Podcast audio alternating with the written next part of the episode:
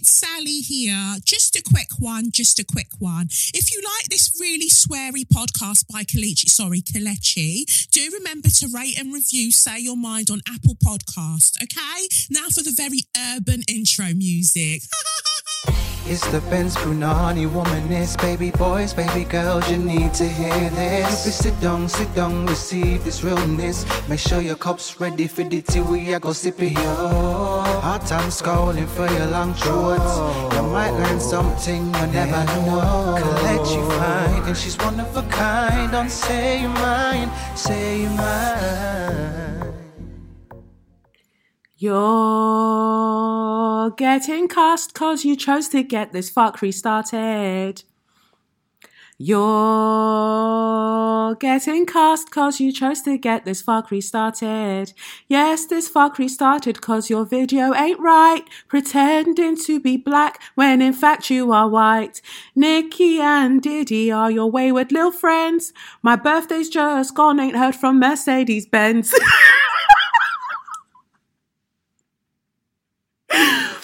What a tune. What a fucking tune. That was um Pink, Get This Party Started. Obviously, those aren't the lyrics, and I've switched up the, li- the lyrics significantly. But um yeah, I as if you don't know what that song's referring to, well, you're going to find out shortly by the time we get to So You Mad. But until we get to So You Mad, um, let's just do the things. I should move this mic a little bit closer so I don't have to be like shouting up all over the place.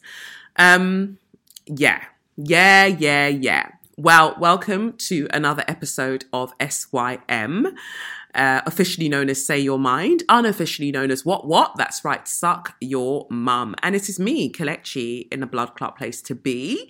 Um, if you're listening for the first time, welcome.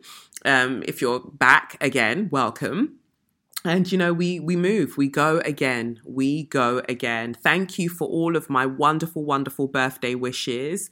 Um, i had the best time absolutely best time. Got to wear my little outfit bought myself a cute shoe from um, Aquazzura. Is it Aquazzura? Yeah yeah got myself a cute shoe from Aquazzura. Got some really really nice fancy presents.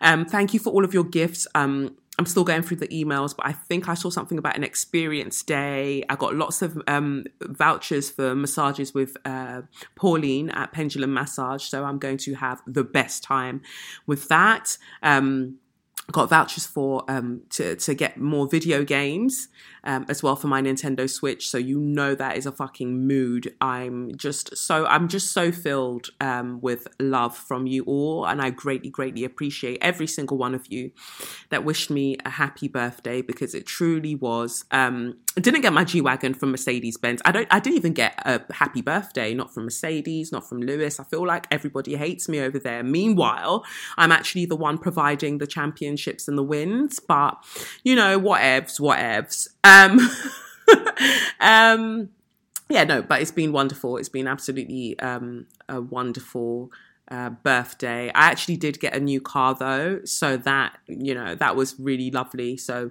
my partner got me, he got me a new car, and I think that that's what's beautiful about relationships, isn't it? Like I'll be running banter on here like, I want a G Wagon, I want a G Wagon. And I believe I'll still get my G Wagon. I'll tell you a story about that in a bit. But I believe I'll still get my G Wagon. Um, but what he heard in that was like, oh, she wants a new car. So while I can't get her the G Wagon, he got me a new Merc still. Um, really, really cute. So I'll be out here cruising. Um, and you know, we just thank God. We thank God for all of the things. That was a major surprise. I wasn't expecting that at all. So I proper was just bawling my eyes out when um, he showed me the car because I was just going to go to the supermarket. And he was like, "Oh, I'll come with you to the supermarket." But I was like, "You're going to slow me down because I need to get ready for dinner as well." Because um, we were going out to dinner, but I also wanted to go to the supermarket to get some bits for the flat before going out to dinner. He's like, oh no, let's take this route. I was thinking, why the fuck are we taking this route? It's got nothing to do with the supermarket, only for him to want to show me where he'd parked the car all this time and um, yeah i that was a big surprise that was a massive surprise um, so it was really really lovely. It was really really lovely um, to to know that someone hears what you're saying even when you're saying other things. Um, i still want my g-wagon so mercedes needs to stop fucking playing with me. What was the story i was going to tell? So i i reached out to them and i was like oh do you want to give me a g-wagon? Because um, i deserve. And they're like oh we're not really doing um, influencer collaborations right now but we'll keep you in mind. And i said to my mum like fuck they will. And my mum was like don't say that because you never know. Like only speak positivity over your life. So we'll see. We'll see. Somebody's going to take over in the marketing team and be like, we need to give Kelechi her G Wagon. And also, you have to have the right um, environment to have this G Wagon, don't you? Because where else, where are you going to park it on your council estate, right? So, yeah, let's just wait for the things. Let's wait for the things. But thank you all so much. It was amazing. Um, it was an amazing time, and I feel ever blessed. Um, another year. This is my 12th house perfection year. This is going to be fun, the 12th house year. Let's see all the things that I learn, all the things that I uncover um, about myself and um, yeah, and grow and all the things I'm doing behind the scenes that hopefully we'll all be privy to this time next year. It's all you know, it's all going to be amazing. So thank you all. Anyway, is what I'm saying. And big up all the other people that have um, uh, their birthday on my birthday. I'm happy to share with you all because um, I'm a generous queen. Um, no, it's equally your day too. Um, all right, so let's then get into. Should we get straight into the tarot? Let me just see these notes because you know if I don't check these notes, I'll just be doing whatever I like. Yeah, let's get into. No, yeah, let's get into the tarot. I didn't even put that in there let's get into the tarot. So I uh, see that you enjoyed the tarot reading for last week. Um, I think I did it. Was it the elements? I did the elements last week. Well, this week is just a straight general reading, and the first card that we've got is the Sun of Cups, the Sun of Cups in reverse. So this is the. I think in this deck it's the Knight of Cups yeah, this is the Knight of Cups in reverse. And then we've got the Five of Cups in reverse. We've got the Temperance card, then the Daughter of Cups, which is the Page of Cups, and then the um, Daughter of Swords, which is the Page of Swords. Um, very interesting here. So, Knight of Cups really suggests that I think this energy of like holding back, you're holding back from I've, well, I'm getting this message two ways. One, for some people, it's like you're holding back from showing affection or showing love because you've been disappointed in the past. So you're not trying to like launch into things right now because of the ways that you've been hurt before. Or you might even be in a situation where maybe you are dating, but actually you're not really opening up in terms of intimacy because of all the things that have happened in the past. And this is saying that you have to let that go. Like you have to open yourself out um, and open yourself up more because the temperance card is there looking angelic, looking beautiful, saying that, you know, feel the feelings, but understand that the feelings aren't in the present. And you have to let the present be what it is and and show up at, at its optimum and it can't do that if you're still dwelling in things that happened um, in the past and you should be reaching your cup out as well daughter of cups you should be holding your cup out as well for other people to fill it just because you've been in situations previously where people weren't able to fill your cup um, or manipulated you or um, betrayed you. Doesn't mean that everyone's going to be like that. So you've kind of like thrown your cups all over the floor and um, you're looking at the ones that have spilled and you feel like this is proof that your cup will never be filled again. But there are two cups behind you that are upright that you can um, that can be filled saying that you have more capacity to love you have more capacity to hope. You just have to be open to it. Um, and the Daughter of Swords is here saying that you have to, you know, really consider a new mindset you who out of us hasn't experienced heartbreak fam? Like you experience these things and it feels like the world is ending. But Nayyirah Waheed says in one of her poems like um, the world has ended for me many times before and started again in the morning. You've got to consider that that your world starts again. Your world starts again no matter how painful it feels no matter how um, bleak it might seem like oh it's never going to happen it will and so for some people as well it might be um not we're not just talking about the romantic sense as well. It might be familial it might be in terms of friendships it might be career wise just because you've been disappointed before does not mean that you're going to be disappointed again. And no matter how much it feels like your world is ending remember it will start again in the morning. Um you've just got to be open to it rather than um reliving and reliving um and being in that space of trauma. Like you've got to give yourself permission to feel something different and um, give yourself permission to heal. So, yeah, that was a very straightforward, very succinct message. I pray that it resonates with you. Usually, my tarot readings take a freaking half an hour and I've already like zoomed through them. But anyway, let's get to Magnificence. So, my first Magnificence for this week goes out to uh, the cast of Hamlet at the Young Vic. I saw that, um, was it last Monday I went to watch that? Was it last Monday? Yeah, it was the night before my birthday. So I went to watch Hamlet last Monday. It was really, really, it was good. It was long as fuck, but it was, it was good. Like Jonathan Ajayi, he was good in that. Um, yeah, everyone, everyone was um, great. Cush Jumbo, you know, who plays Hamlet, brought a different uh, kind of interpretation of Hamlet forward. That guy, that's um, in Line of Duty, that's the is he the chief constable that says Jesus, Mary, and Joseph on a donkey. Yeah, he was uh, he was in it. He was playing Hamlet's uncle, who was fucking his um, mum. Hamlet's mum. Um, yeah, I feel like overall, like really, really good cast. I feel like directorially, I may have made different dis- um, like choices, but I'm not the director in it. But I just I felt like things were missed but I really like the acting, is what I would say. Overall, I really like the acting. Um, so yeah, so that's my share your magnificence. I thought that that was cool. And then who else have I got for share your magnificence? Oh, I read this really cool story. That's what I wanted to read to you. So, uh, Tesla have been ordered to pay an employee, a former employee, a black former employee, Happy Black History Month um, in the UK. They've been ordered to pay $137 million to a black former employee for racial abuse. A California federal court ordered them to pay the, um, the, for the company to pay this to Owen Diaz, who alleges that he faced daily racial um, abuse, and it included the N word. Um, it says here. Um, he was working at a factory in Fremont. Um, he was a, f- a former contracted elevator operator who worked at the plant between 2015 and, and 2016. He alleged that he was harassed and faced daily racial epithets, epi- epi- epithet, epithets, whatever, um, including the N word. He also said employees drew swastikas and left racist graffiti and drawings around the plant. On um, Monday, a jury in San Francisco deci- they decided on my birthday. Look at that, justice Libra. Look at that scales. Um, on Monday, a jury in San Francisco sided with Diaz, who uh, was awarded $6.9 million for um, in damages for emotional distress and $130 million in punitive damages. It took four long years to get to this point, Diaz told um, the newspaper. It's like a big weight has been pulled off my shoulders. Um, it's a um, the law civil rights law group um, that we're assisting said it's a great thing when one of the richest corporations in America has to have a reckoning of the abhorrent um, conditions of its factory for black people. Uh, Diaz's lawsuit claimed that supervisors failed to stop the racial abuse.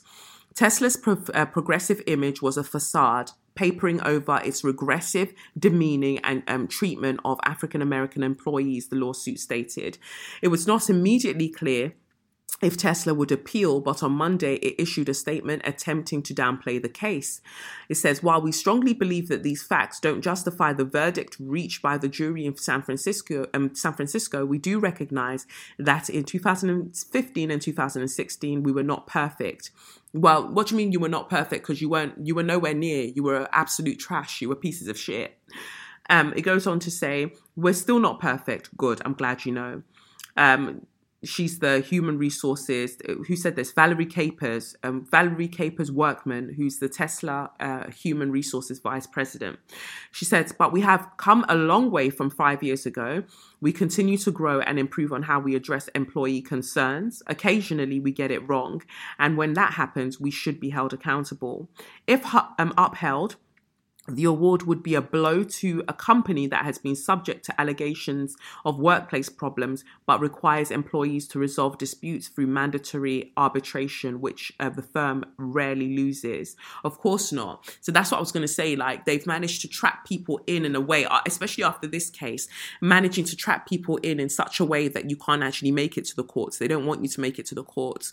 Um, and then they'll win once they've had their discussion with you on the side. It's really, it's bullying as far as I'm concerned. Um, in May, an arbitrator ordered Tesla to pay more than $1 million over similar allegations by another former Fremont factory worker. That employee alleged that co workers called him a racial slur and supervisors ignored his complaints. Diaz was contracted through a staffing agency and did not have to sign an arbitration agreement. My guy, yes, Diaz. Owen Diaz, two slaps on your chest. Omar chop their money, chop their money because we can't continue chopping abuse in this life and not getting um, what we deserve because it's reparations. As far as I'm concerned, it's reparations. Um, and Elon Musk, his money, his money is long. His money is long from dusk Musk till dawn. His money's long. He's fine. This it needed to be paid. Like one hundred and thirty seven million dollars. Nobody's going to feel that. Really, he's not really going to feel that. But he's. I don't even know if he's paying taxes. So really, this is probably what he owed a little bit, um, a little bit in taxes anyway. So it is what it is. Like man's trying to go to the moon. You're trying to go to the moon and the stars. I will turn it to the moon and back to be my baby. Was that Savage Garden? I think it was. Anyway, um, Savage Garden were a mood. I really enjoyed their music. Hope they're not racist.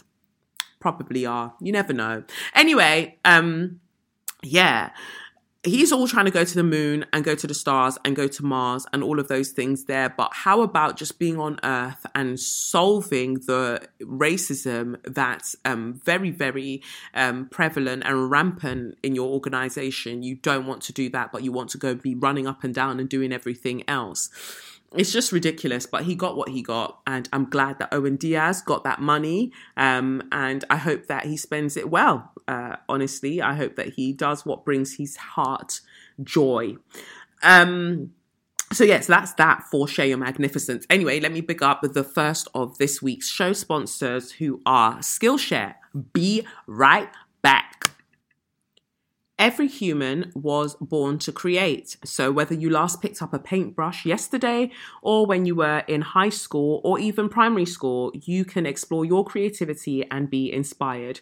Skillshare is an online learning community that offers membership with meaning. With so much to explore, real projects to create, and the support of fellow creatives, Skillshare empowers you to accomplish real growth. So, you can check out their classes. I'm always like taking you through the list of classes that they do have available for people to try. Um, and one class is called Finding Fulfillment Using Pivots to Power Your Creative Career with Emma Gannon. I know Emma Gannon, quite a few of the people I follow um, like her quite a bit. So I'm sure that that class um, will be cool to try. So um, yeah, whether you're a dabbler or a pro or a hobbyist or a master, you're a creative. So discover what you can make with classes for every skill level. Experience real improvement with hands-on projects and classes designed for real life. Skillshare is also incredibly affordable, especially when compared to in-person pricey classes and workshops. So Explore your creativity at skillshare.com forward slash straws. That's S K I L L S H A R E dot com forward slash straws and get one month free, uh, a one month free trial of premium membership. That's one month free of a premium membership at skillshare.com forward slash straws. Go and check it out. Now let's get to So You Mad. So this week on So You Mad, it's a bit like there's just so much happening in the social media landscape. So when I was watching Hamlet on Monday last week, um, Facebook, WhatsApp, Instagram, all of that went down because I don't know there was some kind of issue at Facebook. And I was thinking about them earlier when I was talking about Tesla and the idea that a lot of these like techie companies. I mean, I know Tesla's more like car manufacturing, but I feel like they're all in the same vein with what um, Elon Musk is trying to do anyway and how everyone kind of gives these tech bros give this idea of like, oh my god, we're so cool and progressive, and we do this, and we have like snooker tables, and we do this and we do that. But what about the racism? I would rather not have a snooker table and address racism than have the snooker table and have to face racism every single second of the day of my employment. You know, like these are the things that people truly want but the tech bros are not um, listening. Um, they're just tech knows. yeah. Anyway, but um, yeah, I was thinking about that, but more so, I read that Mark Zuckerberg, or uh, Mark Zuckerberger, as Lil Boosie calls him, that makes me laugh every time it's mentioned on the read. And Mark Zuckerberg net worth dropped by $7 billion on Monday. Report, um, this was reported by Bloomberg um, as Facebook, Instagram, and WhatsApp dealt with outages, losing half a million dollars per hour in US ad revenue alone. His wealth is still over 120 billion, the fifth richest person on the planet. That doesn't make any sense to me. 120 billion why does somebody need that amount of money when there are people who are homeless, starving, just everything? Like, why does somebody need that amount of money? It's just wild to me.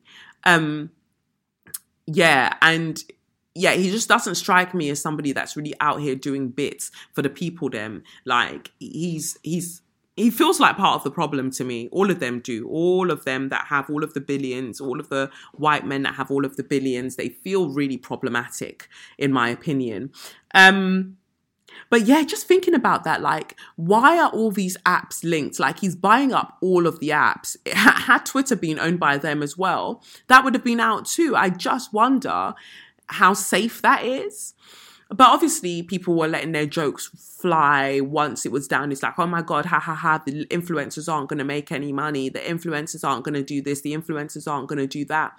I really need for some of you to sit down and um, address your contempt for influencers because I promise you it's rooted in jealousy. Even the ones that wanted, that insisted on having those um, clubhouse rooms where they were like, oh, we need to talk about influencers. Why don't you just get a job? Why don't you just get a job? If you don't shut your stupid fucking mouth, right? As if it's not a job. You can't, some of you don't have the charisma to do what some of these influencers are doing. I'm not saying all the influencers because some of them really lack charisma, some of them really lack vim, but that's not the point. Like some of you could not do what they're doing, and that's part of the problem.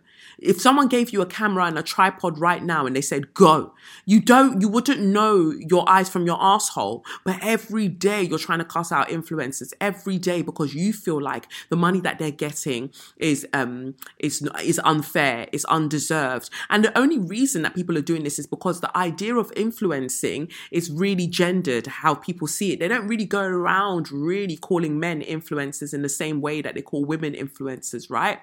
Um, and so the contempt is gendered. And when women, femmes, non binary folk um, who are femme presenting, or um, um, when they find a way of earning money, um, that's innovative, that's creative. Suddenly, everyone wants to talk down about it. Oh, yeah, well, that's rubbish. Oh, yeah, we shouldn't be doing that. And obviously, the um, the example is given of like Kim Kardashian, whose um, Saturday Night Live uh, monologue was interesting, very interesting. But um, they give the example of her, and it's just like, yeah, she would be the like the archetypal influencer, like in that sense. But there are other people who aren't doing what she's doing in that vein. And no matter how I feel about Kim Kardashian, whether I like her or despise her, the latter, um, she gets her job done she gets her job done when it comes to influencing and i don't feel like i could do what she's doing because it takes a lot. It takes a lot to just be that committed to whatever facade you're presenting all of the time. But not everybody works in that vein right Um, so yeah, I just find it really, really like icky when I see people doing that. And I still, I don't, it's got nothing to do with anything, right? But it still even makes me think about how people behave towards Slumflower. Yes, she said wild things in the past, but me, me personally, you're not going to hear me talking wild about her because some of the people that were talking wild about her, first of all, if you're not a black woman, fall the fuck back. Yes, you can have your critique of her, but some of you were coming with the next level of vim that I just thought, wow, that could really turn to other people, to other black women in the future, and you'll feel justified. And heaven forbid it ever comes towards me because I will drag, I will drag you from, from one side of your lip to the other. Like, it will not be me. But it's just that idea of the fact that, like, yes, she could have done these things. Yes, you lot have a problem with her. But then the way that it's being addressed, it goes beyond that. It definitely goes beyond that. Even Patricia Bright, again, that's not somebody that I rock with, really. Like, everyone's doing their own thing in their own corner of the internet. But I do see that the the the level of um like critique that people bring for some of the things that are done and some of them very tasteless i must say but some of the things i'm just like mm, i i think that this is about more than just what's happened now or you know what's just happened generally.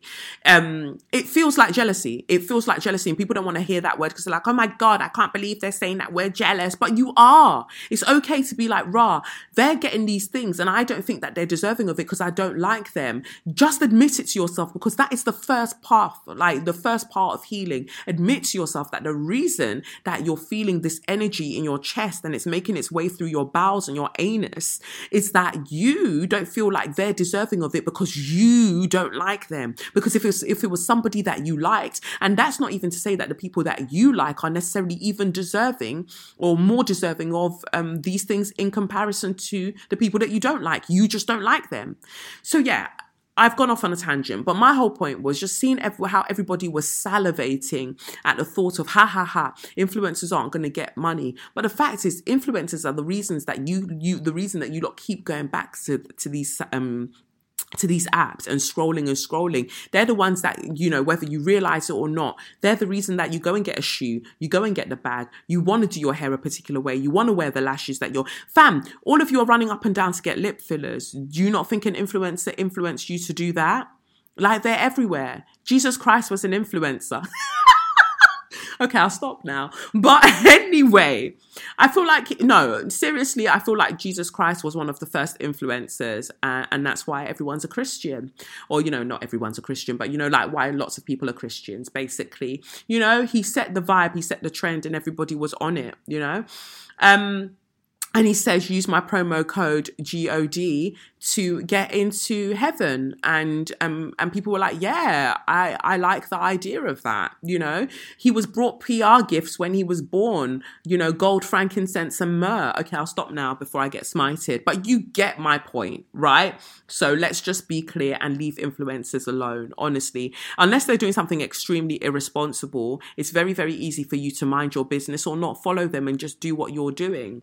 Anyway talking um of influencers actually um, after the um, social media outage. And another point I wanted to make is that social media and these um, influencers were the reason that some of you were even able to feel sane and to uh, and to feel sane and seen during the lockdown because they were creating con- um, content in their homes, in their you know, and in their bedrooms, you had things to watch to keep you going. But now suddenly, when brands are paying them, it's like, oh no, no, these influencers, rah rah rah rah rah. The fact of the matter is, it's not just influencers that are going to lose money or that would lose money if these things shut down. You also would not have any entertainment. So consider that as well. Like you'll feel like, yeah, well, I've got my Netflix, I've got this, but you still want to see people's reactions. You still want to see what the people that um, have these platforms platforms what they're saying and how they make use of these things creatively. So stop pretending like you don't appreciate what's going on there. It's really quite sad and pathetic to see. But also for those people who may um, have been um, at risk of losing um, their fan base or whatever if these things were to go down. I keep saying you need to find a way to redirect your audience. Like I've got a podcast, I'm all right. Um, I've got a you know um, what is it that mailing mailers list or whatever um, the mailing list. I've got that set up on my website. Subscribers. I've got my Patreon. Um, I can track the analytics in one way or another for the listeners that I have you know, in terms of like numbers and things like that but you want people's you know for people to physically sign up in two things. So that's why i have the subscribers list on my website as well. Things like that like you've got to have a way to be able to contact your like for instance that's my point. That's where i'm going with this when i'm talking about the podcast right if something were to happen to my page or whatever, I know that I can jump on this, record a podcast, send it out, and still, you know, get access to my um, people in one way or another. If you don't have another way of getting in contact with your um with the people who follow you or who are part of your like community, you don't have a way to do that. You should really be considering what way can you do that. So it's best to get people to sign up to a mailing list. So should anything happen, you've got that database right there and I think a lot of people maybe aren't doing that. So yeah, definitely consider that. But in regards to um, influencers, I saw something else that I found really interesting. Uh, where was it? When did that happen? Uh, was it this one? No, it wasn't that one. Oh, so many things have happened. It feels like the longest week ever. Um, this was a tweet by Latif Saka. It's got 49,000 likes. Jesus. Um, Latif is an influencer, a male influencer, actually. Um, he does finance, skincare, travel, and he's been featured in lots of places and um, very um, well established and well read from what I can see on his page. He says here, so, a PR agency forgot to take me off an email. They proceed to call me arrogant and unprofessional. They also said, Doesn't he know everyone in the industry talks? All I said was one, I don't work for free, and two, I don't want to collaborate on any Black History Month events. A lot of people in PR use their position, their network to intimidate and coerce others, especially black content creators. Everyone in PR talks. Okay, and what again? Shall I bow down to you or what? I'm definitely talking from a point of financial privilege that many do not have. A lot of creators experience this rubbish and can never speak out because they feel it may impact future opportunities. Imagine Black History Month and this is the rubbish you're doing. This is why I don't go to events, laugh with them, and stay declining most ads because all these PR people, especially white women, oh, speak it, really be moving mad. They think they're doing you a favor I can't begin to imagine what financial strap, financially strapped creators having to deal with, um, are having to deal with. Um, I normally wouldn't bring this stuff up. It's nothing new. Black creators be chopping multiple L's over and over again, but I couldn't believe the audacity because a week before I found out the same agency short paid me versus a white creator with less than half of my engagement. Um, somebody asked him, "Did you did you let them know you're still copied in?" And Latif said, they know because their recall failed. I screamed. Imagine realizing that, oop, you sent it to the person that you're cussing out and you're trying to recall the email. Do not recall it, baby. Do not, every time I try to leave, something keeps pulling me back, me back. You can't pull this one back, baby. It's been sent out. I'm so sorry, Latif, that that happened to you. I don't even think Latif listens to the podcast, but I'm so sorry that that happened to you. Um, and I like the word creator as opposed to influencer, actually, um, because literally these are people creating content in various ways that people are chopping up and down and they don't want to um, accept it. And um, yeah, and I, yeah, so I like that term. But also, I totally resonate with that. I, it resonates when we're talking about PR companies who reach out and they truly think that you should be grateful that they're reaching out. But the thing is, you know the platform that I have already and you know how beneficial it would be for you. And this is literally what I was saying, what is it, a few weeks ago, even when I was talking about the Grand Prix. I'm I'm a valuable somebody. Do you get me? I'm a very valuable somebody. So if I'm coming in your midst and saying that you need me to help you with this, and it's like, mm, yeah, but we've got all of these people um, with millions of followers, and you know, if they just post a picture, that's enough. It's not enough because you're not driving any conversation whatsoever with what you're doing right now. Do you want to do it properly or do you not? And the answer I feel like I'm, I'm like I'm sensing is not really. A lot of brands don't want to change. They just want to give the appearance of of change so they don't get dragged. um and when they are communicating with you there's very much this energy of like you should be grateful. You should be grateful that they're even speaking to you in in the first place. No you should be grateful that i'm even entertaining you. You should be grateful that i'm allowing you to be in the midst to be in the midst of greatness because that's what i am. Like are you all right? And it's the payment thing that really really gets me. Like a white creator with half the engagement like fam I really, really deep that sometimes. Like, if we're talking about engagement, and I and I've mentioned this on a podcast before, my engagement rate is fucking mad. It is fucking through the roof.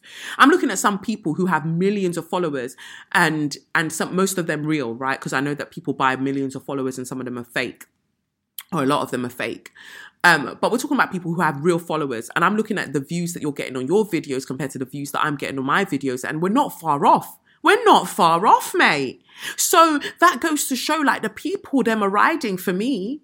And you're now wanting to base it on the follower count as opposed to the engagement count, even when that is being made clear to you that that's not what you should be doing. Like, you'd rather chase people with millions of followers and be like, oh, yeah, well, if they do one post for us, that'll be fine. But people know that they're not even enjoying what they've posted about, so they don't believe them. But me here, passionate about the thing, and you're giving me any sort of like reluctance. Mm-mm. Even Mercedes, just give me the G Wagon. I don't know what we're arguing about.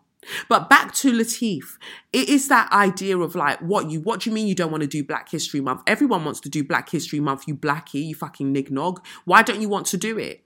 They really struggle to, to, to comprehend that black people can have boundaries and they can have likes and dislikes. And it's not everything that you bring us that we'll want. Like brands are definitely thrown off when I don't respond to certain things or I do respond and I'm like, oh, actually, I don't think that this is suited to me at this time because they really think that you should be doing any and everything. And I'm so picky about who I collaborate with um, now because I don't want headaches. I do not want headaches. And they realize after I'm, I give them that madness back and forth that I'm not the one to be playing with. So, yeah, I really empathize with that. And it's hurtful to see because as much as like Latif was saying it and he was sharing this experience, you can, I still feel like I can feel the hurt there. Like, why can't we have boundaries? Why can't we just say that we don't want to do these things? Um, Oh, because and, and people will say they're not racist and they've posted a black square and they work with black influencers, so that makes them not racist. But how do you treat the black influencers or the creators that you work with? How do you treat them? How do you treat your black employees? Everyone's doing this whole, oh, look how progressive we are. I'm even going to get onto when I get to start your motors about Formula One posting um, um, a little segment about Black History Month uh, during the televised um, Turkish Grand Prix. And I just feel like that could have been so much better than it was. But the fact that people are so happy with the, the with the minimum because the bar was in hell before, they'll accept the bare minimum. Some people were like, "Oh, I thought it was great." Oh, I thought it was good. And like, yeah, well, we have different standards, you know, we have very different standards, but I'll get to that. I just feel like if you work in PR, look at how you're treating black influencers pay them properly definitely. Pay them properly and stop wasting people's time is the only thing that you need to do. But i'm glad if you decided to name and shame the company would have been happy to drag them because it's just ridiculous at this point and it's so exhausting. It's so freaking tiring. Um so let's get on to the real nitty gritty of um today's so you mad? Jesy nelson Woo, woo, woo. Jesy Nelson that like, likes bad boys. Now, I must say, I must preface this by saying that I've re- refused to listen to the song in its entirety, and I've also refused to watch the video really in its entirety because I've seen most of the stills and they've made my toes curl. So I feel like that is enough for me. So Jesy Nelson used to be um, a former member, um, or was a former member of the girl group or the girl band Little Mix, uh, who were formed. Was it on um, X Factor? Was it X Factor? They were formed on there. One of the shows they were formed there. While Misha B was um, described as a bully because she was dark skinned black woman, treated anyone how. While that girl, what is it, Tulip or Tesla? No, is it Tulisa? That was oh, I can't be racist because I actually grew up somewhere in Africa. So basically, your um, parents were um, colonizers. Anyway, um, so all of that was happening. They catapulted to fame from being um, on this show. um, on this uh, you know talent show, and they became a global success as um, the four of them. Right, they were four of them, but Jesy then left. I mean, I don't keep up with all of these pop bands, but Jesy left the group citing mental health issues, and so the rest of them continued. Um, Leigh-Anne, I'm going to even pretend like I know their names. Um, was it um, Perrie? And was the other one Jade? I maybe made that up. I, I really don't know. Let me even look it up because I'm just making things up. I do not know these girls like that. Um, so they've made, but Black Magic that was a tune. That was an absolute. Um, that was an absolute tune. Um, yeah. So there, yeah, there were four of them, and what's their names? What are their names? Jesy. Oh, look, I got it right. Oh my god, I'm really surprised because I do not pay attention to them like that. So they um yes and it was x factor in 2011 so they've been around for 10 years. My god. My god. Um so they've been doing their things making their um you know their songs and whatever. And Jesy left the group. Um, upon leaving the group, um, she started talking about the fact that it really mentally weighed on her, the way that people would make fun of her weight, and um, how she looked different to the other girls in the group and she's now re- uh, released her debut single which is called boys with a z from what i understand. And it features uh, p. Diddy and nicki minaj. Now in the video the video is very very unsettling like from the from the stills of the images that i've seen. The it's very yeah, very, very unsettling because she's wearing a lot of fake tan and they've very much given her a very um, deep wave um, wig to place on her head. She goes through various wigs and she even has a sort of Christina Aguilera dirty uh, sort of wig. You know, that one with the um, almost ice white blonde with some black streaks and then braids just kind of like scattered in there as well. Um, so yeah, she was doing all of that in the video. She even has a bikini that's got a Union Jack on it, and then she's got a bandana that's also made of a Union Jack. Um, very much blackfishing, very much giving blackfish in this situation. Um, yeah, very much so. So rightfully so, people were like, "Wait, what is, what is, um, what is this, Jesy? What is Jesy's ethnicity?" And people were like, "Well, she is a white woman, Your Honor."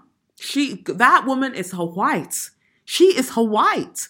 She's a white woman and she's wearing all of this tan, like tan, to clearly almost mixed race fish you know? And this is where we've gotten to with the likes of kim kardashian. When i talk about the power the impact of her influencing um, nature this is where she's got everybody to. Where i remember one time she was like oh um, guys i'm so sorry. My hands are so pale. Then no, no your hands aren't so pale. Your hands are actually just the color that you are. But because you immerse yourself and you drench yourself in fake tan you've come to believe that you are brown. You are not armenian girl you're not. So it's yeah, it's just extremely wild to see that a lot of people going for this very same aesthetic. Um so yeah, so she's done all of this, talking about she likes bad boys and um, riding in the low riders and dry, like, riding these kind of like bikes and um, yeah, being surrounded by all of these like muscular quote unquote hood guys it's so sickening. It's so sickening to see. And everyone goes through this phase, don't they? All of these white artists, all of these white pop singers go through this phase. And the thing is, they make a lot of money from it as well. Miley Cyrus did it, uh, Christina Aguilera did it, Pink did it. Like for everyone to emerge, for them to emerge as they're, you know, showing you that they're going solo and they're doing their thing. They all try to do this hood thing. What do you know about the hood, baby? What do you know? Look at your previous boyfriends. What do you know about anything? But they cosplay. They cosplay as this hood blackness, um, as a way of kind of re- reasserting or reinstating themselves into the kind of um, industry um, or like reintroducing themselves into the industry as I'm grown and I'm separate from that, and this is me being a bad girl.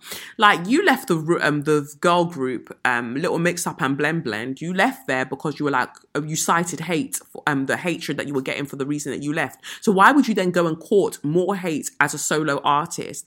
But she genuinely doesn't care. Why? Because people like Nicki Minaj and P. Diddy are co-signing this fuckery. But then you want to turn around and be like, oh, black people, black people, black liberation, black this, black that. A lot of black celebrities, especially ones that have millions, are just talking. Everyone is just talking. Like I'm yet to see, and I'm saying this very, very intentionally, I'm yet to see one black person, black celebrity that has millions of dollars or pounds that speaks about this kind of like racial equality and black rights and this and that that truly follows through in their actions. Because some people will say black rights this that they have millions they'll they'll wear the t-shirt they'll take a knee but ask them how many black women that they work with in close proximity. Ask them how many black women they're willing to um, collaborate with on a on a personal level to actually achieve things. Not really. They're likely to go more towards other black men or um yeah, go towards other black men or be surrounded by white people, or specifically white women. Like they would rather do that.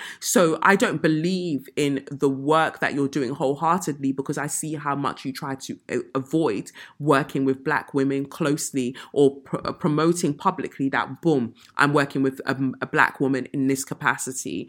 So then when I look at people like Nicki Minaj and, and P. Diddy, I'm thinking like, you lot come time and time again to co-sign the most problematic people, maybe because you are problematic yourself. The reason that Diddy will be there is because the sample that they're using in her song is uh, "We ain't going nowhere." Hey, we ain't going. Please go somewhere. Please go somewhere and stay there, cause it's bad boys for life. These are bad choices for life. Yeah, bad choices for life. We don't need any more. Stop. Stop it.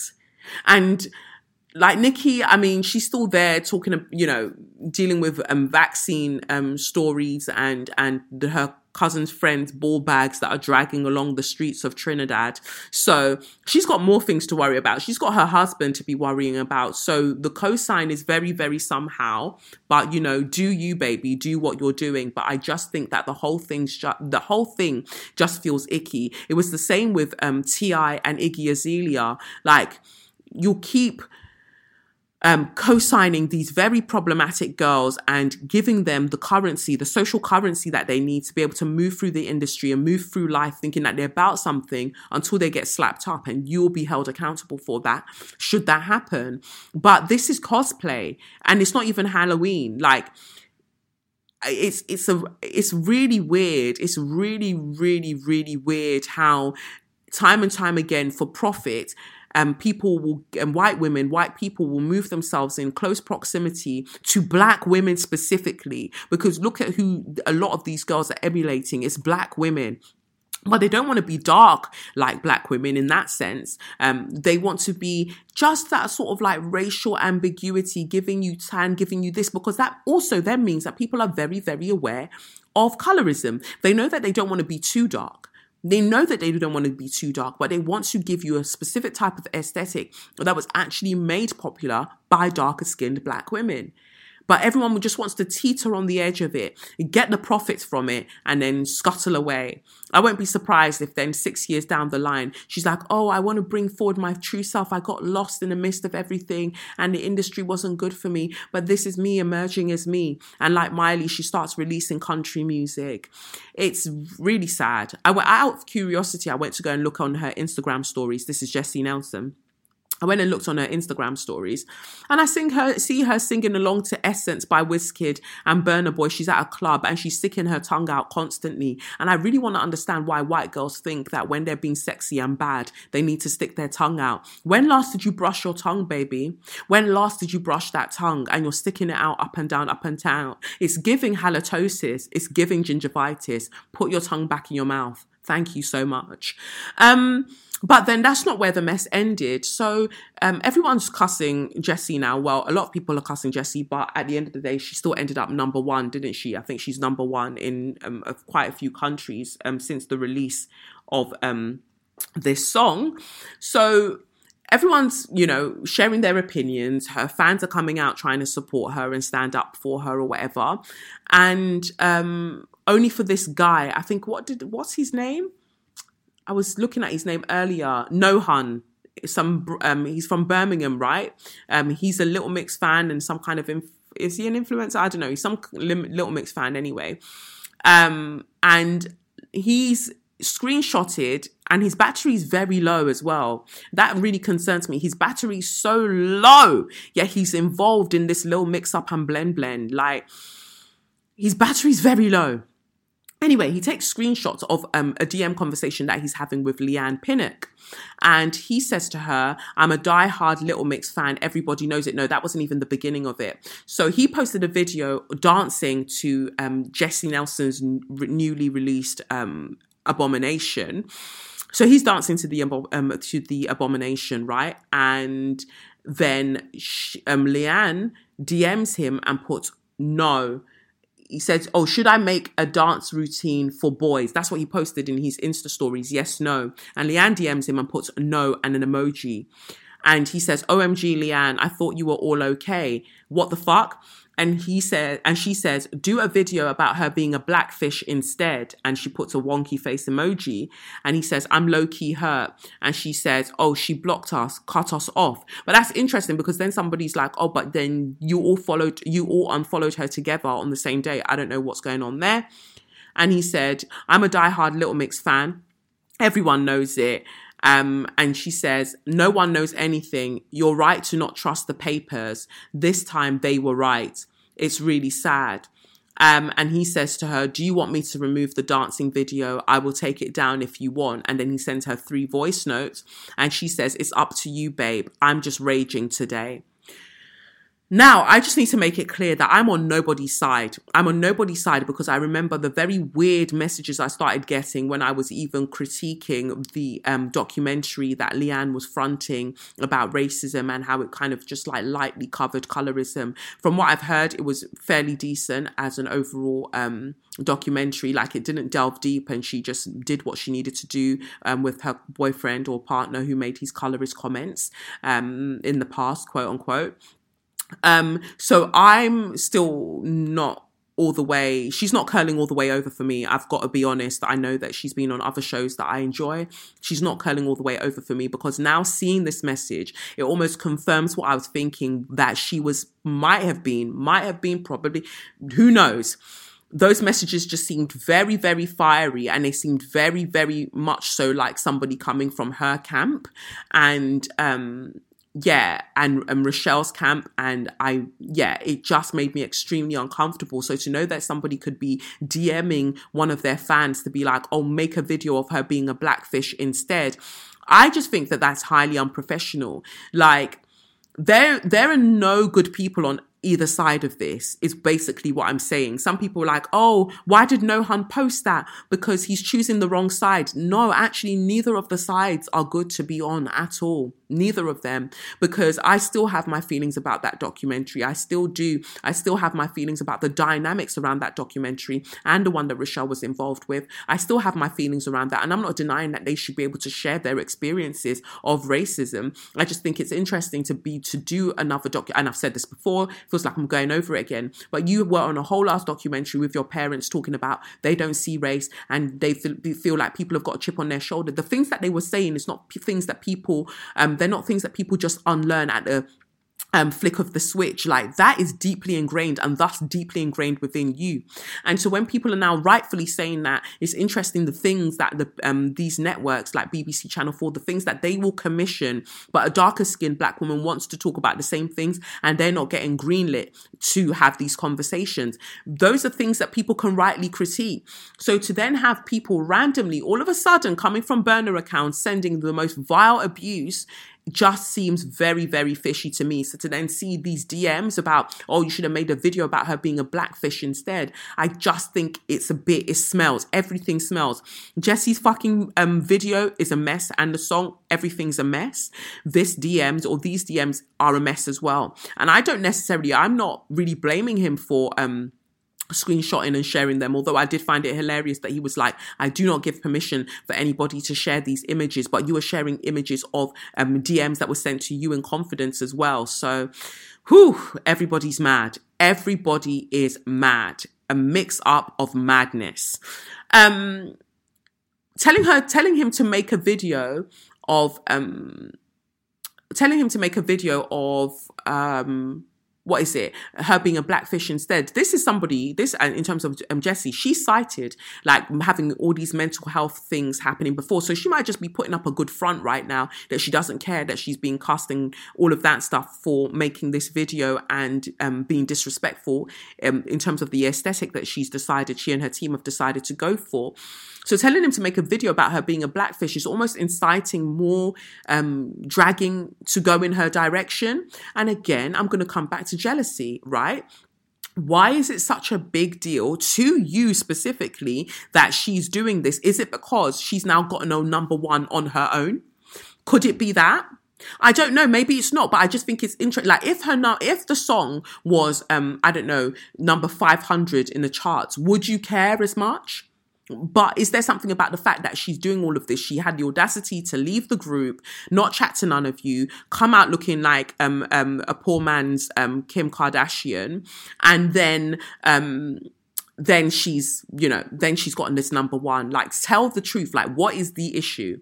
Because actually, the more that you talk about her, the more that people are going to go and listen to the song and hype her up. We know that she's got heavy hitters like Diddy and um, Nicki on the track. Like she's going to get listens. So is that also part of it? Like she's managing to get a number one without the group, and everyone thought she was going to flop on her own. I mean, she is a flop still, you know, because we have to look at longevity, and it's not sometimes quantity when these things are concerned. It's quality, and people don't respect you. So you can have the number one if you want to, but people don't really respect you can you see how I'm doing the double dragging? Can you see how I'm going from one person to the other? So all I'm really saying is that yeah, I think that the whole whole thing smells, and I don't approve of um, the DM about go and make her video of her being a blackfish or or um, Jesy's video. I think that everybody's wrong, and I feel like that is me showing up as my Libra self. Like this is my season, and also Scorpio season is also my season.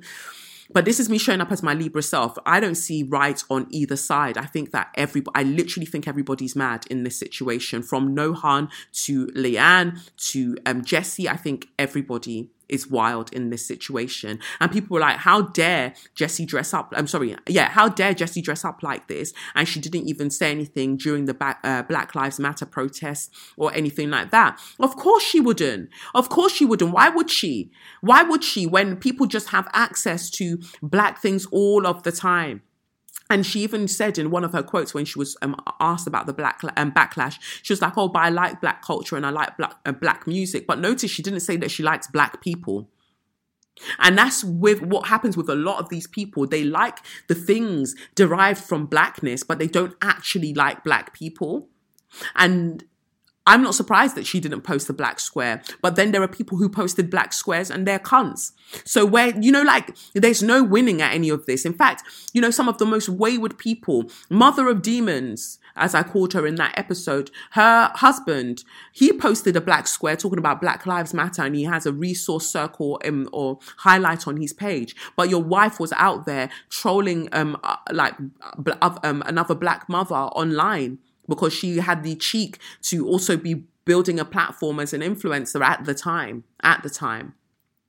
So there's so much going on here that I don't trust anybody. I feel like everybody's mad, and these DMs between Nohan and Leigh-Anne are wild. Um, and Jesy's wild for her stupid video and her stupid song. And P. Diddy and Nicki Minaj are disrespectful. But what do you expect from them? Everybody's just thinking, oh, secure the bag, secure the bag. When will you secure your integrity? When will you secure your sense of self? Gosh, this is disgusting. And the worst part of it is that then Nicki Minaj has said that she's going to go on Instagram live at 8 p.m. with Leigh-Anne, um, not Leigh-Anne, with Jesy to discuss black fishing. What are the bo- what are either of you going to discuss? You need to be worrying about them overinflated ball bags in Trinidad. You don't have any business discussing anything with anybody, Nicki. You don't. And again, this is how you end up like co-signing these people. And she's the same one that was talking about, oh, um, well, what's it? White women were white women, or whatever she said about the woman who was a um, accusing uh, Petty, her husband, of of, of um, sexual assault. You know so you're happy to weaponize white womanhood then when it serves you because you want to send your your fans to go and attack this woman. But this is enough this is literally a white woman. The one that you were talking about wasn't even a white woman but this is literally a white woman here that you are co-signing for this fuckery because you want the song to sell you see that controversy sells. It also redirects the attention from your rapey husband if we focus on Jesy, we take the um, attention away from your rapey husband. Wow. You see what I'm saying? How the world is fucked? Hmm. Let me not let me not speak too much, but basically my conclusion is in this whole um situation of um little mix up and blend blend, um there are no there are no angels. There are no angels whatsoever. None. I think everybody is moving mad. Um so yeah, let's get to a letter. Let's do a letter, and then I will jump to motors and then um, straw of the week. I think that that's fair to break all of this up. Um, oh, where's that letter? Here we go. It says here, Ben's Punani womanist thoughts on submission. Dear, my dearest Kelechi, when I came across your voice and work a few years ago while you were featured on another platform, I was immediately captivated by you. Who would know nearly three years later you would be a part of my weekly routine? You have been a huge part of my journey towards figuring out how to navigate this world as a first generation West African woman in New York City. Whoop, whoop. Actually, I was going to say that my outside of um, London, my biggest listenership is in New York City. So can't wait to do a live show, um, live show there soon. Don't know when, but we must make it happen. Um, back to this um, where do we start? Figuring out how to navigate this world as a first generation West African woman in New York City, who for most of um, her life has been deemed too radical or too rebellious. As a fellow dickhead in recovery, you've taught me that shrinking oneself into bite sized pieces so that we could be more digestible, um, digestible and acceptable is a waste of fucking time. Two slaps on your chest for being such a pioneer. Thank you. After a 14 hour day, I was scrolling through TikTok when I stumbled across this video, which I've linked below. I would like to submit it for So You Mad. Not so much to come at the woman in the video, but to talk more broadly about this wave of African girl bosshood that has multiple generations of African women and girls in a chokehold. As someone raised in Islam, I know far too well about the expectation for women to submit to the men in their lives. I mean it from the depths of my soul when I say, fuck that. But what's troubling about this narrative surrounding women who attain some support of independence via um, academia and or the workplace is that it fails to actualize and analyze and deconstruct power dynamics. African women and more generally black women and girls across the diaspora continue to be brutalized by the men in their lives. And instead of fighting to end patriarchal violence, women and girls are being told to go out, secure a bag, but they better come home and submit to their husbands. To say that submission is a form of power is one, straight fuckery, and two, extremely dangerous when the power dynamics continue to be so skewed to favor men. As someone who is in a deeply committed relationship with an African man, I'd love for the conversation to move beyond this BS narrative about submission and actually center the ways that we can have balanced, affirming, and fulfilling relationships that meet our deepest needs and desires. And because I'm a dickhead in recovery, I cannot close off without saying how wild it is that the girls are talking about submission submission to the same motherfuckers who can't even bless them with an orgasm every now and again. How silly. Wanted to keep it short and concise. Thanks for reading. Much love to you and yours. Can't wait um, to see you rolling in your G Wagon. Oh, thank you so much. Um, yeah, I saw the TikTok video. Um, what I find interesting is that whole thing about submission. I think that everybody has their mind right. Um, when it comes to black women, I can listen to them uh, for to, to, quite a few of them up until the point where you have to discuss marriage to a cisgendered heterosexual man. Suddenly, nobody knows which way is up. Um, everyone's trying to redesign or redress um, submission to make it fit them to to make it comfortable so they don't have to um, extricate themselves of that fuckery too. The fact of the matter is when we talk about marriage in a traditional sense it is the sale of a woman. Like you are being sold to belong to a man, hence you take his last name. Um, the same way, well, not the same way, but I would say a, um, a, a dynamic that bears a tiny similarity to slavery, where you were sold to the slave master and you took the slave master's last name. Um, and then that name carries on for generations and generations, and you belong to that person. Now, again, that is a massive conflation. But what I'm trying to say is that the dynamic in terms of white supremacist um, heteropatriarchy is also prevalent there. Like every everything is linked under that, basically. So now we're looking at marriage. Um, even when people, I was watching High Life, which I thought was really lovely. I'm going off on a tangent again. Lord help your child. I was watching High Life and I really enjoyed it. I, as you know, Toni, I think Toni's wonderful. Um, I followed her for a while. We followed each other for a while. I think she's great. Um, but my actual favorite in that series um, was her brother, Tommy.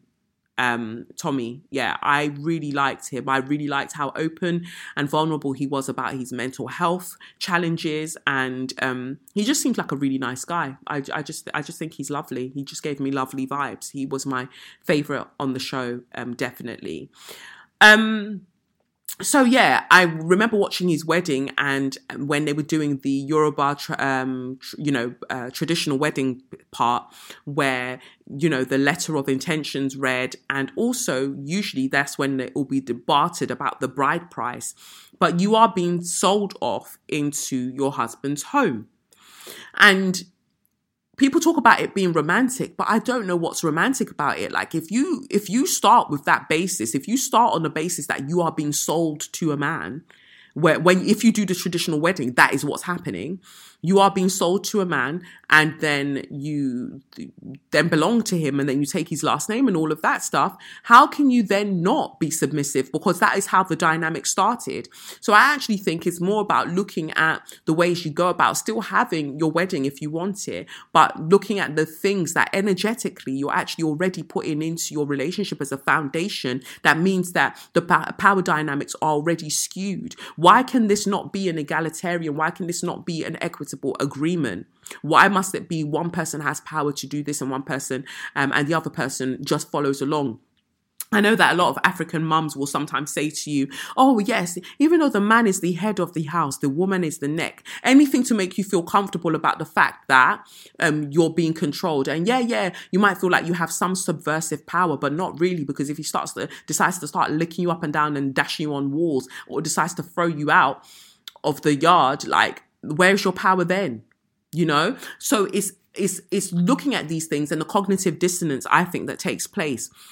It's if we're talking about submission, what I think that what when people talk about oh, but submission can be two ways, then what you're talking about is vulnerability. Yeah, we can both be vulnerable with each other and choose to be dedicated and committed to the partnership. But usually when we're talking about submission, we're talking about one person handing over their their um, autonomy. And usually that is what's asked of women in um, heterosexual um, partnerships or marriages. That is what's being asked of them especially ones that are derived from Abrahamic religions um, or convoluted with them um, due to colonization. I'm really going off on one here, but I just feel like I don't like the whole term about submission or whatever.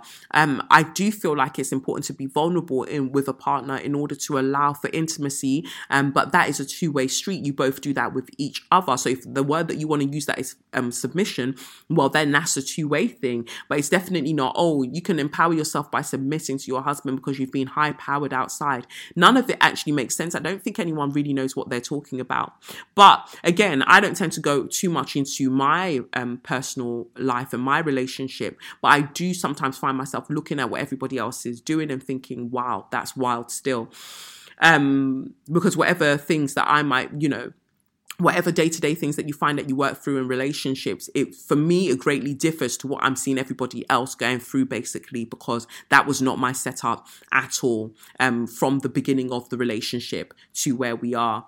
Um, yeah i i I don't understand what you're talking about when you come to when it comes to submission. And I just feel a little bit sad for people who are like, yeah, upon all the things that I've learned, I do think I want to submit and I do think that this and that, this and that, because it means that everything that you've taken in hasn't really hit it hasn't really found that crevice within you or that space within you to sit and to flourish. But I hope you will get there eventually um, one day. I do. Um, so yeah, I feel like that's that for So You Mad. So we'll jump into Um, should we jump into start your motors?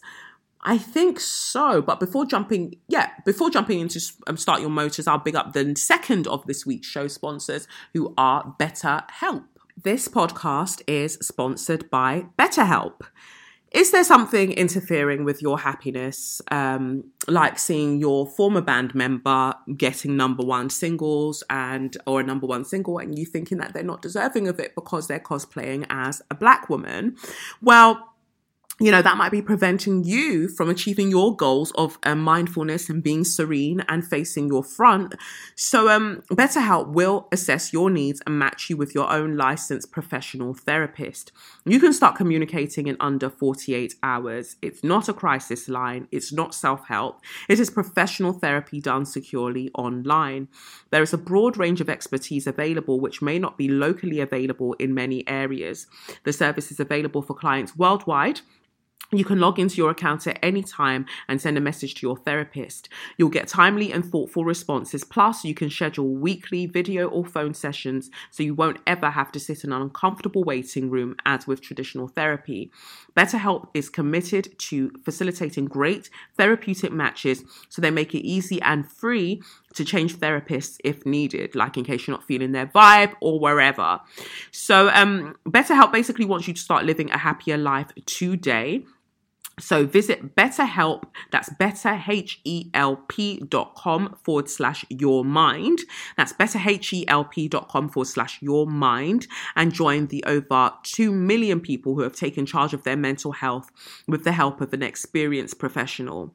Um, special offer for Say Your Mind listeners means that you get 10% off your first month at betterhelp.com forward slash your mind. So basically, yeah, go and get into it and enjoy enjoy. Let's get to start your motors.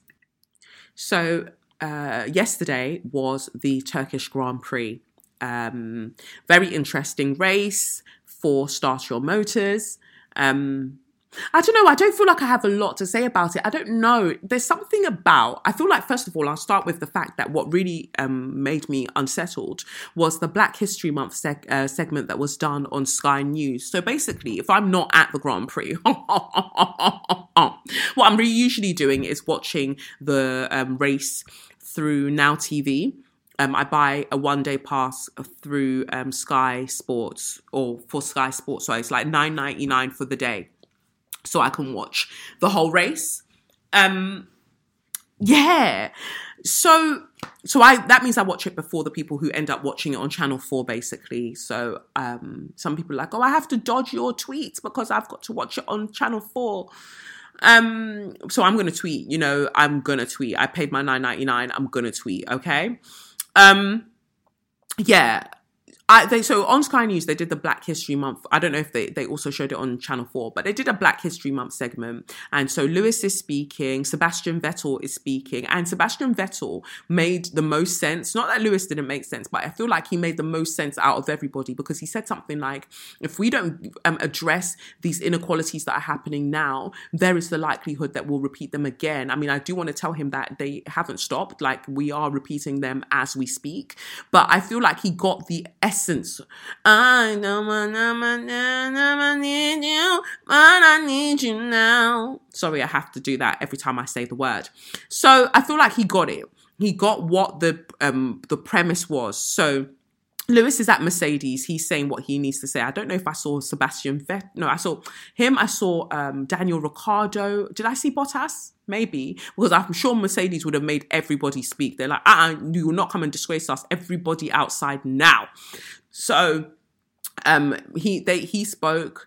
Um, Sebastian Vettel spoke. Daniel Ricciardo spoke. So Daniel Ricciardo drives for McLaren. So he spoke.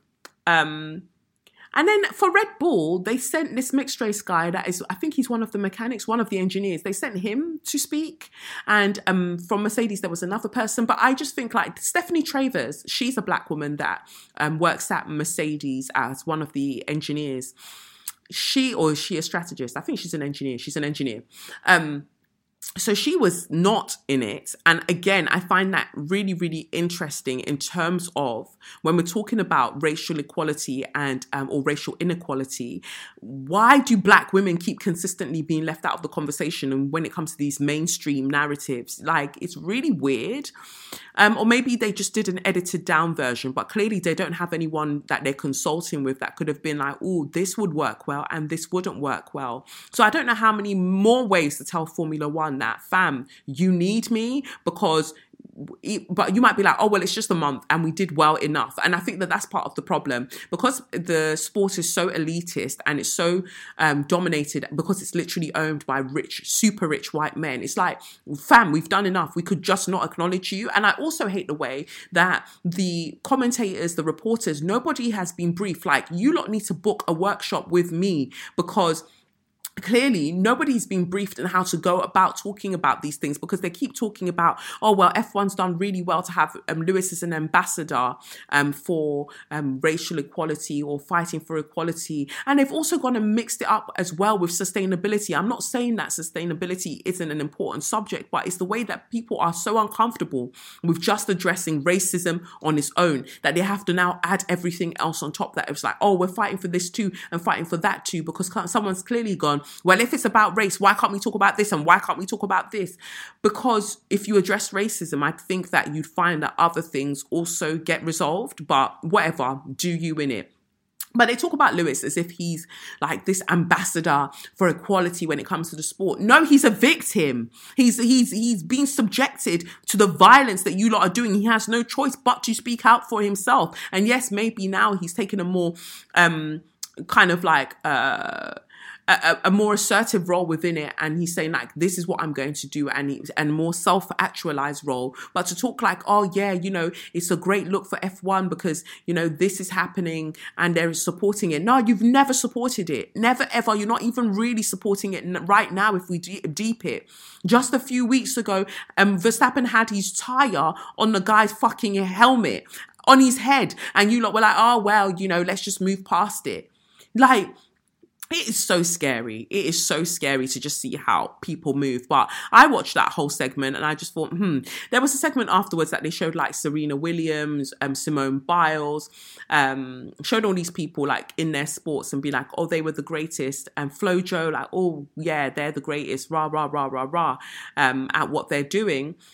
Um, but in terms of people speaking about their experiences, no black women, because Stephanie Travers is at least one black woman that's there in Formula One. But whatever, I don't know how they edited these things. I just felt like it didn't go down the way that it, that it probably was meant in my eyes. The fact that Red Bull, they could not bring out Verstappen, they could not bring out even Karen Horner, Spiceless Wonder to come and speak like they were like yeah you can go and in fact somebody tweeted at me saying that they've um, heard that allegedly one of the red bull um, employees wanted to take part in the hamilton research you know the hamilton report research and they were told that they couldn't.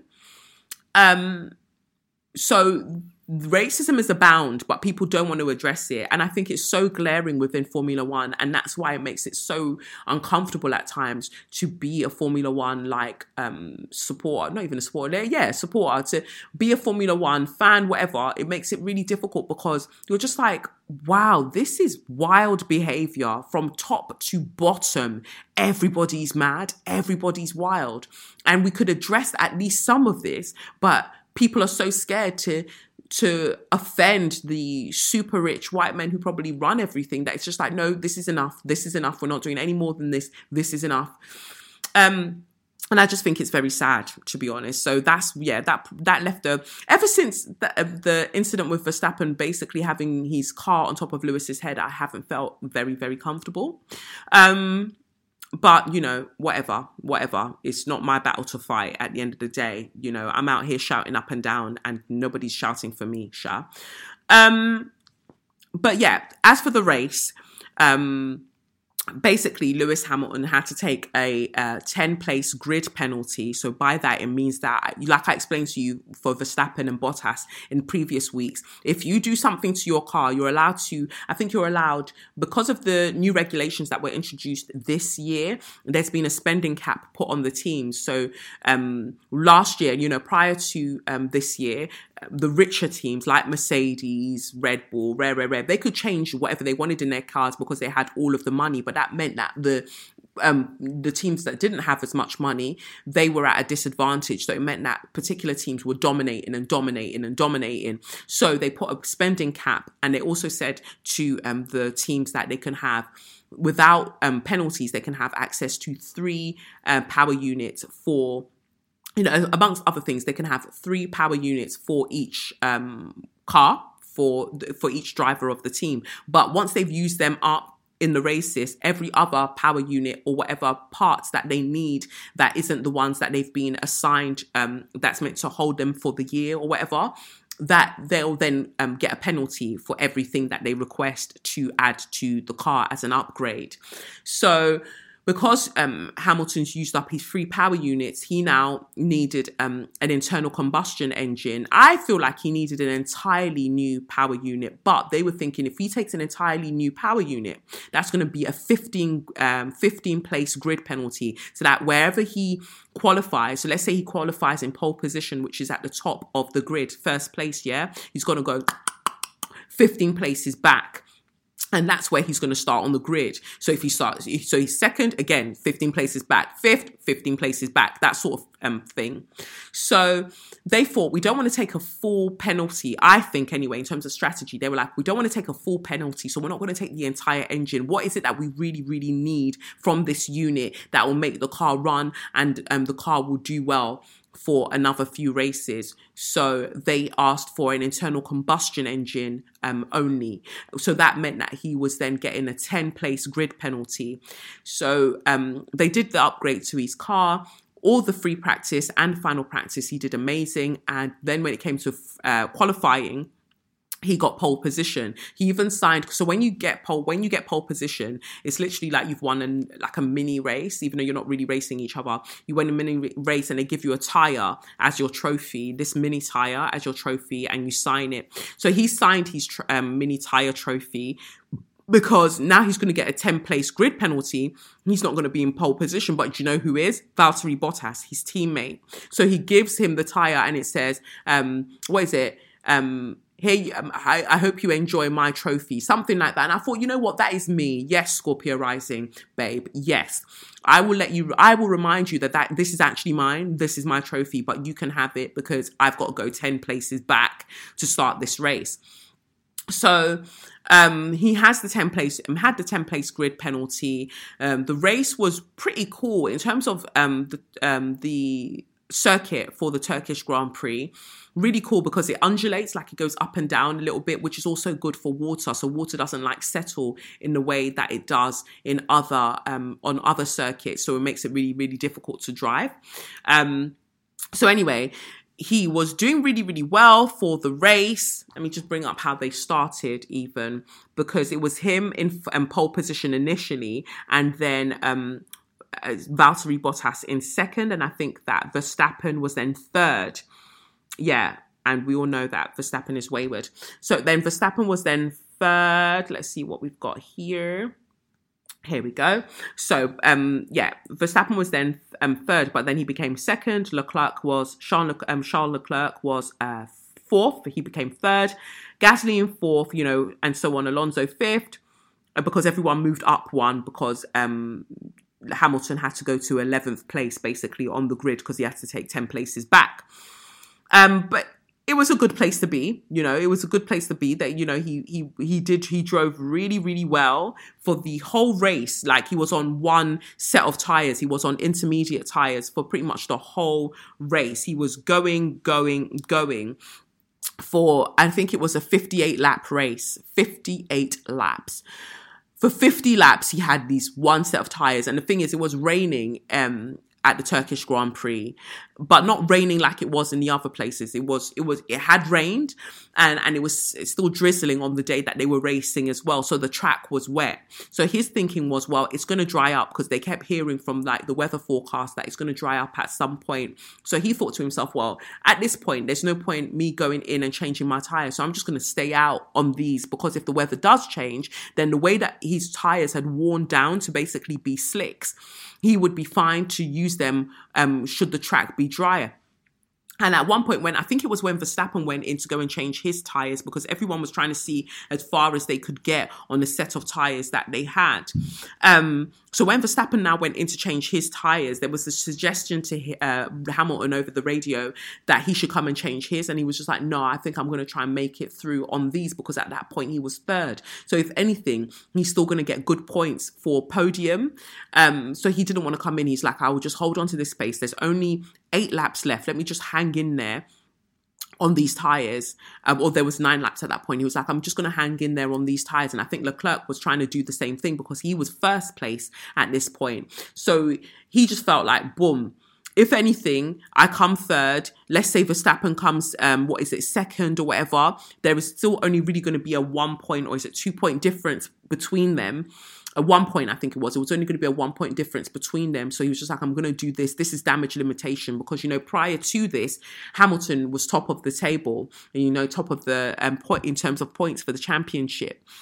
So even if Verstappen gets ahead of him, all right, cool, it's by one point. So I'm just going to carry on going with this one set of tires. They were like, no, no, no, no, no, you need to come in. So he listened. Now, the thing is, he also listened to them at the previous race as well when they were in Russia. He did listen and they were right. They did help him and he ended up winning, getting his 100th win. So sometimes you can never call it. This is the thing about um, racing. This is the thing about Formula One. Like something that might have worked for you last week might not work for you this week because it's a completely different track. It's a completely diff- different set of conditions.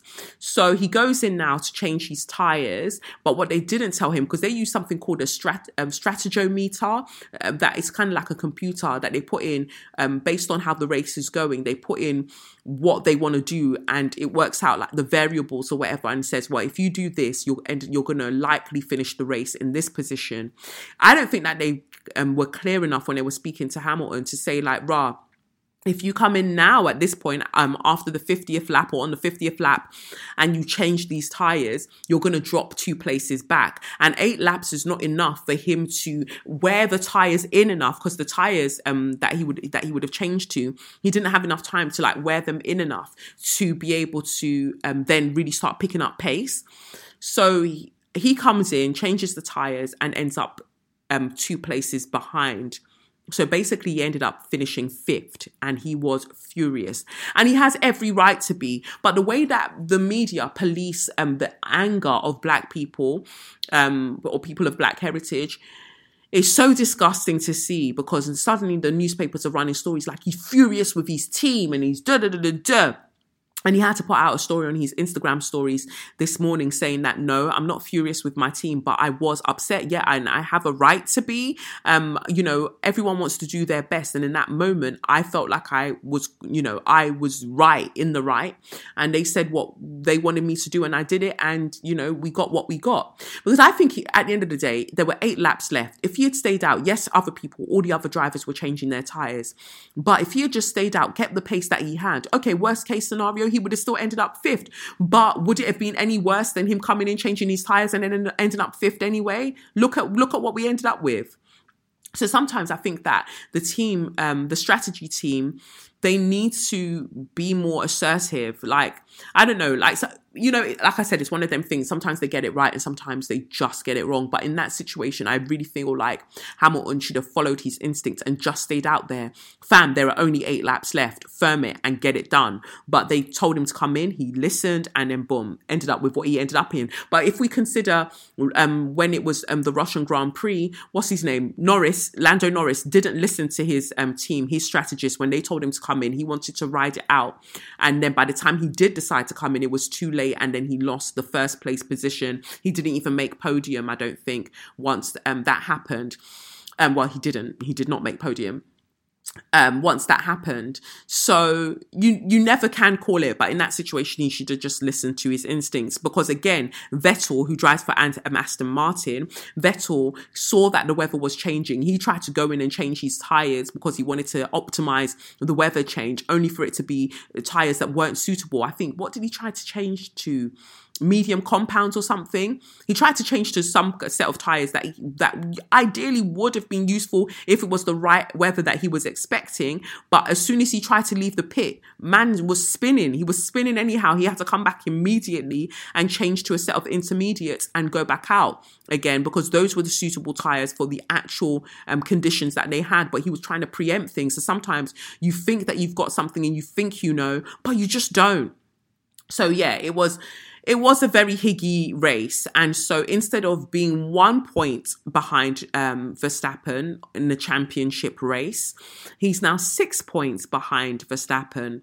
So hopefully at the Austin Grand Prix, because that's the next one now, Texas is the next race. Hopefully there, um, you know, hopefully Hamilton can win and then lessen that lead a little bit. But it's going to be really tight. There aren't many races left before the end of the year. We finish in December. I think what there's like six races left or something. That is tight.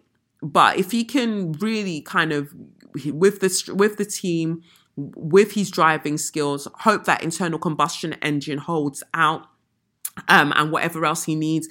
Hopefully he can see it through. But, you know, Bottas ended up winning the race. So Mercedes still get points in that. I mean, Mercedes still get points from Lewis being fifth, but, you know, they get a lot of points from um, Bottas winning, which keeps them firmly, I think they're 30 points ahead um, on the championships, you know, the constructors championships table. So Mercedes are ahead as a team. Individually, um, Lewis is second, um, but Bottas, you know, did well for himself. You know, he did really, really well for himself. So um, the way that the championship table looks now in terms of the the standings now for the team is uh, Mercedes is on 433 and a half points and Red Bull is on 397 and a half points. McLaren is on 240, which is really good. Ferrari's on 232 and um, 0.5. Alpine is on 104 points. Alpha Tauri, which is basically baby Red Bull, they're on 92 points. Aston Martin's on 61. Williams is on 23. Alfa Romeo is on 7. And Haas is on 0. what a shame. What a shame. That is disgraceful. My God. Um, but in terms of the driver standings, Verstappen is on 262.5 points and Hamilton is on 256.5 points and Bottas is on 177.5 I'm sorry, 177 points. I'm so used to saying 0.5. I'm laughing because I'm thinking to myself, rah, what would happen if actually Hamilton wins his eighth world championship by half a point. When we get to December, he wins by half a point. Do you know? Do you know how I will scream? I will scrum. I will scrum. wow. But let's see how it goes. But you know, congratulations to Bottas for understanding the assignment and not letting um, um, Verstappen get even more points by winning the um, Turkish Grand Prix. Because if um, if Verstappen had won, he would have gotten 25 points, as opposed to coming second, where he got 18 points. And also, Bottas got 26 points because he won the race, plus he got the fastest lap as well. So that's an extra point. So all good to him, all good for him. He got one for the team, got one for himself. You know, let a baby boy live his life before he moves to Alfa Romeo. We don't know what's going to happen when he ends up there. But that's that for um start your motors. I, I hope that you enjoyed that. I'll be keeping you up with as much as I can keep you up with. Um, yeah, I'll keep you updated with all of that. Let's anyway, let's get to straw of the week, aka suck your mum, and let's get the hell out of here. Let's get out of here. Um, so my first straw of the week, aka suck your mum, goes out to the prison. There's a prison that was moving wild, and I hate them with all of my heart. Where is it? Let's see. Yes, Marion Correctional Institution in North Carolina is eliminating physical mail, forcing the inmates to pay to use tablets to connect with loved ones. You can't send them a physical letter or pictures. They um, are denied pictures and letters, like they're denied physical pictures and letters um, that they sent um, to their families, and um, they've also withheld books as well that is being sent. Um, they claim that some of these letters and pictures that are sent to them have unknown substances, um, which is wild, right? Um, and they don't even have the tablets yet. So they're banning the um, sending of physical mail, but they don't even have the tablets that would be replacing them. And this is the thing about the prison uh, the prison industrial complex. A country addicted to war a country ag- addicted to incarcerating black people and um, brown people well primarily black people for the sake of free labor. They will find any way to optimize their profits. And so to them why are we allowing you to send physical mail that we cannot make money out of? Like fam you're already making money off the calls. When people want to physically call their family you're already making money off that by the return charges are they? But yeah, that's still going to someone, right? But now they want to make more money. So it's like all these privatized companies who will be um, su- um, supplying the software or the means um, through which you'll be able to contact family members. It's so extortionate. Like, you're already punishing them enough. Can't they just be able to contact family? Why must they be charged for that as well? If prisons must exist for a little bit longer, surely you can make the process of communicating with family members as easy and as free as possible so as to um, alleviate the mental distress that a lot of people who are incarcerated will be feeling or are likely to be feeling due to being isolated. It's such a it's such an inhumane society that we live in where it's not enough that you've put them in prison. You're now like, no, how can we suck out the money from your family members and anybody else who wants to interact with you in any way to just remind you that you're still human? Motherfuck you, Marion Correctional Facility. Fuck you, all the way over there in North Carolina. Suck your mothers, you absolute vile, heartless, soulless dickheads. So, that's my first straw of the week. My second straw of the week is interesting. It goes out to former chief constable. Uh, to a former chief constable who um, was speaking to the papers about the fact that you know, being a woman in the police force, she's seen horrendous um, incidents of um, sexism, but seems to somehow still be talking about, oh, I believe in good policing. What are you talking about? So she had an interview, I think it was with the Times, and she's and they've written here one night when Sue Fish was in her mid twenties and a probationary officer, a senior colleague left her in the car while he had sex in the house of a woman he had encountered while policing. Was she a vulnerable woman? I would had um, I would hazard a guess. That's what she said. She says, it's fair to say that sex on duty was seen by some as being a perk of the job. I need you to take that in. Sex on duties, po- police officers were going out on duty having sex with women that they've interacted with while they were meant to be doing their jobs. And this is the policing system that you want us to trust in. I feel like week after week, I'm literally coming here and dragging the police at this point, but there is so much being unearthed that there is no way that we can ignore it. Even to the fact that the police have said that they're no longer investigating anything to do with Jeffrey Epstein's, um, uh, crimes that he may have committed in the UK. Um, I mean, one because he's not here, but also why wouldn't they want to into um, you know, in, uh, what is it, investigate it anymore?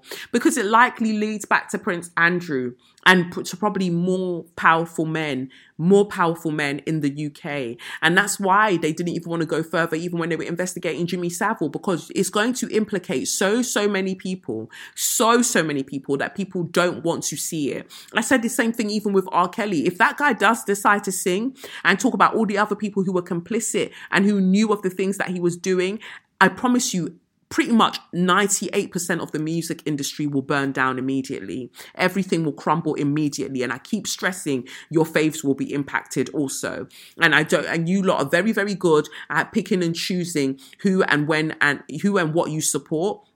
But that one is going to be pretty hard to ignore because everywhere it's linked everywhere like it's undeniable at this point um so yeah I don't see why they wouldn't want to investigate it unless they felt or they were being stopped by higher ups. And why the higher ups stopping them? Because everybody's involved in one way or another. R.I.P. Jill Dando. Um, Anyway, she goes on to say, it's fair to say sex on duty was seen by some as being a perk of the job. It left me feeling like I didn't know who to talk to about it. Saying to the concerned man, don't do this to me, don't do this to her, just don't do this at all, made no difference. She goes on, um, they describe her as being devout in her respect for the idealism and service of people in the force, and it is her care for the police that makes her want to speak out now in the wake of the sentencing of Wayne Couzens. She um, have um, has women's trust in the police being eroded she says, I think for most women, it's absolutely shattered. And that's heartbreaking because I believe in policing. She pauses. Good policing, anyway. What the fuck are you talking about, Sue? Sue, Sue, Sue, woo, woo, woo. What the fuck are you talking about? What is good policing? Have you ever seen it? Have you ever seen it? Do you know what it looks like? Good policing, what is that? Never heard of it. Never heard of it whatsoever. I, I just don't know what you mean. Like, you've literally described, like, the fact that this is a casual thing for police officers to be like, oh, I can have sex on duty. These are part of the perks of doing that. And then in the same breath, you want to talk about good policing. The math ain't mathing, and the cognitive dissonance is scary. It says here, when she joined the force, she was advised that the chief constable disapproved of women who lived in sin, but also that married women were unwanted as they would leave to have babies. That's what he was saying to her in the force. Um, so they didn't want single women and they also didn't want married women. So basically, they didn't want any women. Um, it says here many female officers were married to police officers. It wasn't just about sexual harassment, it was about domestic abuse between police officers. Wow. For a young woman going into policing now, how confident is she that she would be safe and respected? Um, she says, I'd love to think that they would be. I'm not completely confident. I'm not completely confident, putting it mildly. So, how can you say that and then say that you believe in good policing if you've never seen it? Like, what are you talking about? At this point, good policing sounds like Santa Claus, like you don't know. So, this is why I feel like you can suck your mother out and the entire police force can suck their mothers because I'm disgusted to know that this is a thing that just casually happens that police officers just on duty just go and sleep with women that they've interacted with. Like that is very, very scary. But again, it was depicted in line of duty too. Whether he was doing it um, on duty or whatever, it was just a bit creepy that that is ha- the only way that he felt like he could meet women. Women, I've even forgotten his name. But he felt like that's the only way that he could meet women through the women that he'd interacted with while he's been on duty wow, Line of Duty was whew, doing a lot, was doing a lot. And I think it spoke a lot to the kind of things that we're seeing Cressida Dick doing now. So, Sue Fish, you didn't help the situation in the way that you think that you did. Definitely, it's good to know that these policemen are doing all of these things. But the fact that you can't outright just say, you know what, everything is a mess and I admit that, that's why you're getting straw of the week and you can also suck out. Um, I also read that a, um, a woman, I think she con- she complained. A tribunal was held, and um, a, a, former policewoman had complained about sexual um, harassment or whatever. And the next day, she was fired from her job um, yeah, it says here that a former Met detective is set to be compensated after an employment tribunal found that she had a job offer withdrawn a day after she complained about sexist messages and images on a WhatsApp group containing police officers. So again, they don't want whistleblowers. They don't want anyone that's doing all of that. And and it says that she'd already it, that this incident had already been mentioned to Priti Patel and Cressida Dick, but again, nobody cares. They could just do what they want. Um, it says here a retired Metropolitan Police detective has accused both Priti Patel and Cressida Dick of ignoring evidence of vulgar and sexist WhatsApp group messages involving police contractors and police officers. Former, t- uh, former Detective Superintendent um, Paige Kimberly said she wrote to the Home Secretary and the head of the Met shortly after the murder of Sarah Everard, asking for a review of how inappropriate behaviour is addressed amongst contract workers. The IOPC, obviously because they never do anything, is now investigating offensive and abusive sexist messages shared by a WhatsApp group that involved Everard's murderer, Wayne Couzens, which was a different group from the one Kimberly was in. Of course it was, but they're all doing the same same thing. Kimberly is set to be compensated after a tribunal last month ruled a job offer was withdrawn from her a day after she was told um, that a day after she told her civilian line manager about sexist messages and images on a WhatsApp group. An internal investigation in 2019 took no action against the male officers, saying the messages were distasteful but did not amount to criminality or misconduct. Of course not. Kimberly said she wrote to Cressida Dick in March this year about the vulgar and sexist comments that were circulating on the WhatsApp group that one of the contractors, an ex senior officer, has put in place. According to the, um, the um, King, um, according to Kimberly, I sent it uh, recorded delivery. I never got a reply. I also wrote to the Home Secretary, Priti Patel, but did not get a response. It has cost them an awful lot of money to defend this case, and they tried to discredit me.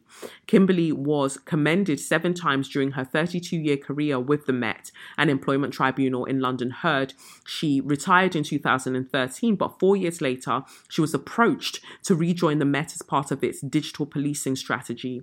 She was offered the role as one of its implementation managers, and the team consisted of a retired male um, of retired male senior officers, a serving constable, and a civilian IT specialist.